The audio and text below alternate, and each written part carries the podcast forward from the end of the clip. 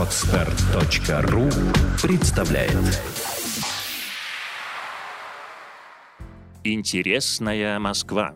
Что делать в столице? Программа о самом интересном из происходящего в городе.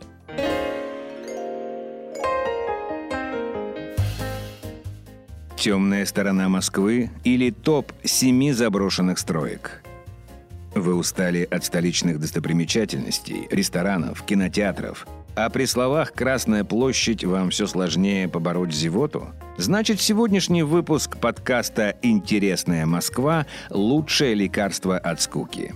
Только у нас экскурсия на темную сторону столицы. Встречайте топ-7 заброшенных московских строек. Ховринская больница. Больница является самым знаменитым заброшенным зданием Москвы и привлекает множество людей. Строительство заброшки начато в 1980 году и закончено в 1985. В современное время здание находится в недостроенном состоянии и принадлежит городу Москве. Заброшенная больница будет снесена, а на ее месте будут построены новые корпуса – планировка Ховринской заброшенной больницы. Вид здания является оригинальным и довольно нетипичным для административного строения в советский период времени. Здание больницы выполнено в форме треугольного креста с дополнительными разветвлениями на концах. Больница имеет два корпуса. Главный корпус, напоминающий по форме звездочку, и офтальмологический корпус, в котором должен был располагаться морг и крематорий. «Синий зуб».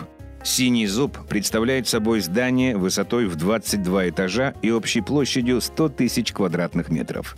Здание располагается вблизи станции метро «Юго-Западная» и хорошо наблюдается с окрестных мест. Здание состоит из металла, бетона и синих стекол, являющихся облицовкой недостроенной высотки – Синий зуб построен на 85%, но является крайне опасным местом для любых посетителей. В недостроенном здании находится множество недостроенных лифтовых шахт. Практически на каждом шагу можно встретить куски торчащей арматуры и неожиданные обрывы. Вместе с отсутствием освещения здания, синий зуб представляет опасность даже для взрослых людей. В этой связи здание обнесено забором и имеет круглосуточную охрану планы по использованию синего зуба. На данный момент синий зуб находится в собственности Российской Федерации и выставлен на продажу. Сумма возможного выкупа заброшенного здания оценивается в 150-250 миллионов долларов, а стоимость достройки в 50 миллионов долларов. Аквапарк «Аквадром» изначально планировался как оздоровительный комплекс на Аминьевском шоссе, станция метро Кунцево – Свою историю заброшенное здание начинает в 1997 году. Именно тогда, в преддверии проведения Всемирных юношеских игр, был разработан и одобрен план по строительству аквапарка. Строительство планировалось произвести в течение трех лет, к 2000 году. Застройщик ЗАО «Аквадром» произвел строительство согласно одобренному проекту, но из-за проблем с инвесторами строительство здания было приостановлено, а все договоры расторгнуты. В 2005 году власти Москвы расторгли договор аренды земли с ЗАО «Аквадром», выплатив ему около 820 миллионов рублей.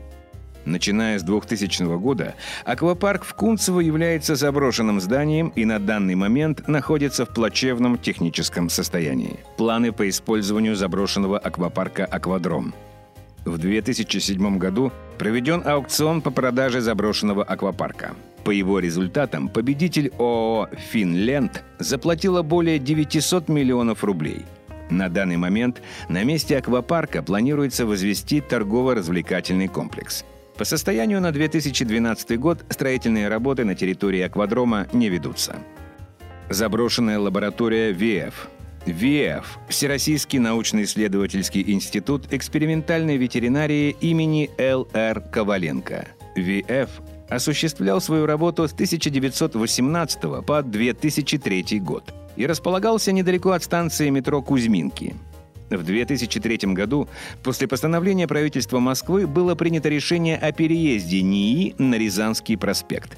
Заброшенное здание ВФ перешло в собственность Кузьминского музея-усадьбы.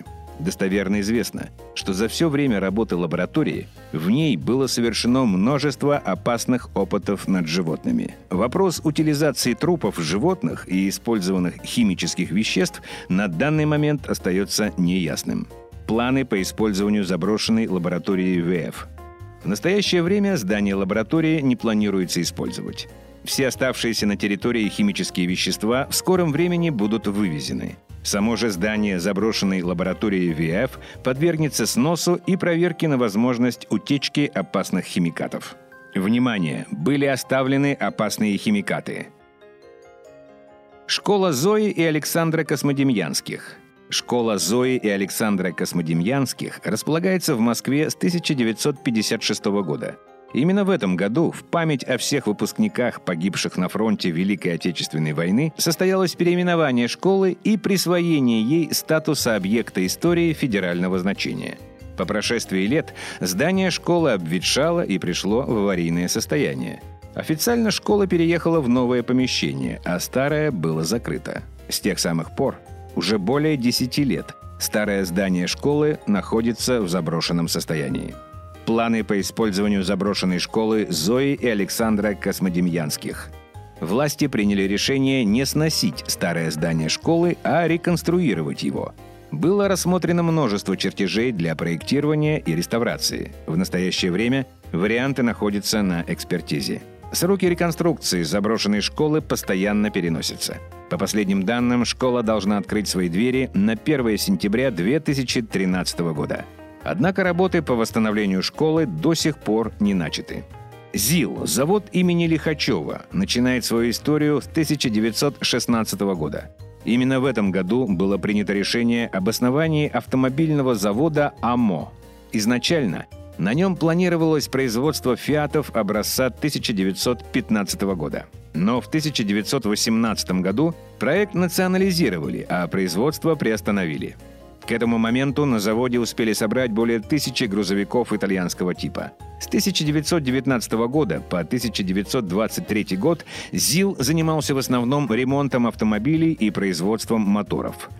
Также завод участвовал в танковой программе, в течение которой было изготовлено 24 танковых двигателя. Начиная с 1925 года завод был переименован в Первый государственный автомобильный завод – 1927 году директором был назначен И.А. Лихачев. С этого года завод начинает развиваться, выпуская различные модели автомобилей, собранные по американским лицензиям.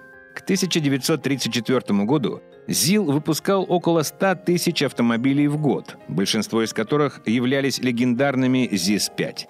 К 1975 году ЗИЛ имел мощность по выпуску 200 тысяч автомобилей в год, за что был награжден Орденом Октябрьской революции. К сожалению, после распада СССР предприятие сильно уменьшило объемы производства. Начавшийся кризис на ЗИЛе стал причиной практически полной остановки производства автомобилей – на данный момент завод имени Лихачева находится в большом упадке. Множество цехов заброшены, а руководство предприятия безуспешно ищет финансирование и спонсоров.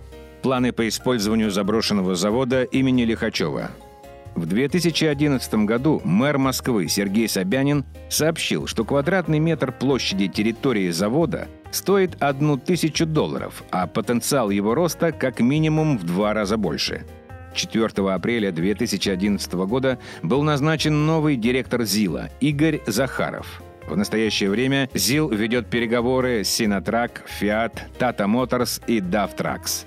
Целью переговоров является налаживание производства зарубежных автомобилей в России. К сожалению, конкретных договоренностей между компаниями до сих пор нет.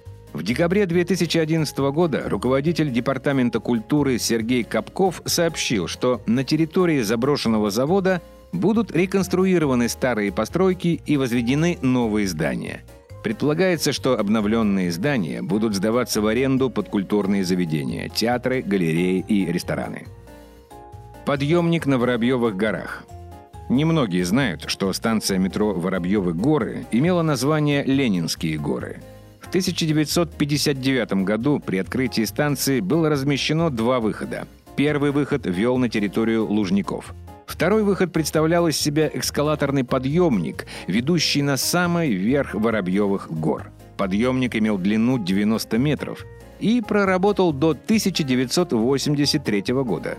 Именно в этом году началась реконструкция станции метро, а сам подъемник превратился в заброшенную постройку.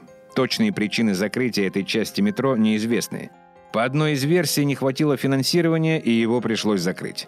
По другим данным, причиной остановки реконструкции послужило местонахождение подъемника. По мнению экспертов, он находится в опасной оползневой зоне, и его восстановление не было одобрено. Планы по использованию заброшенного подъемника на Воробьевых горах. В настоящее время планов по восстановлению и использованию заброшки нет. В течение последних 25 лет постройка предоставлена сама себе и медленно разрушается.